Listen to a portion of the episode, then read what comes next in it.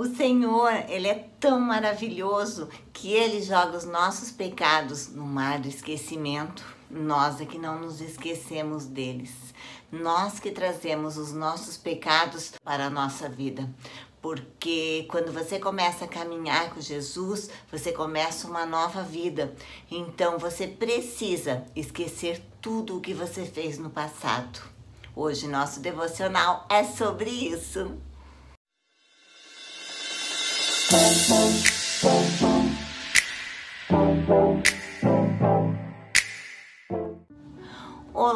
Eu sou a Leila do Devocional Meu Plano com Deus. Hoje é dia 4 de outubro e para quem está fazendo a leitura anual da Bíblia junto conosco, nós estamos lendo hoje Isaías 20 ao 22 e Efésios 6. Poder do Espírito. A leitura está em Romanos 8, do 1 ao 13. Agora, portanto, já não há nenhuma condenação para os que estão em Jesus Cristo. Alguns anos atrás, um homem escreveu seu próprio obituário antes de morrer de câncer. O texto revelava seu senso de humor e detalhava uma série de confissões. Esse homem de 59 anos, ele confessou ter roubado um cofre de uma loja, quando jovem e ter mentido sobre o seu grau de doutorado, que ele não possuía. Na morte, os seus pecados secretos eles foram expostos. A sua lavagem de roupa suja póstuma revelou transgressões sobre os quais ele provavelmente ponderara durante muitos anos. Paulo escreveu que não devemos ser dominados pela natureza humana, pois os que são controlados pelo Espírito pensam em coisas que agradam o Espírito.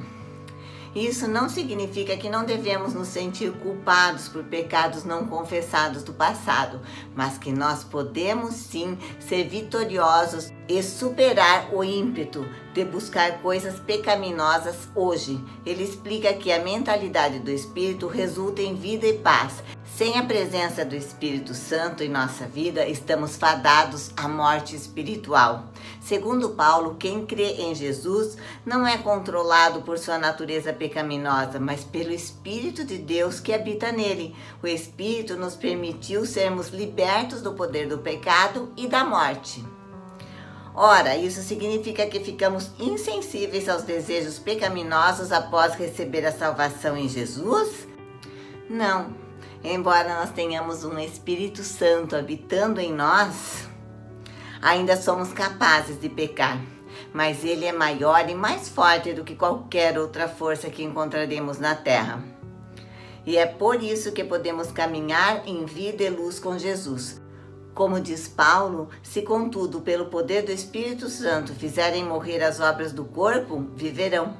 Que possamos viver no poder do Espírito hoje recebemos uma nova vida pela fé do Filho de Deus, que nos amou e se entregou por nós.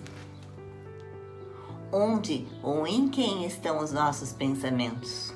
Onde ou em quem estão as nossas emoções e os nossos desejos? Na carne ou na vontade de Deus? Jesus, ele é maravilhoso, ele nos aceita e ele nos perdoa de todos os nossos pecados mas nós precisamos entender que o pecado, ele não morre, nós que precisamos morrer para ele e começar a viver uma nova vida.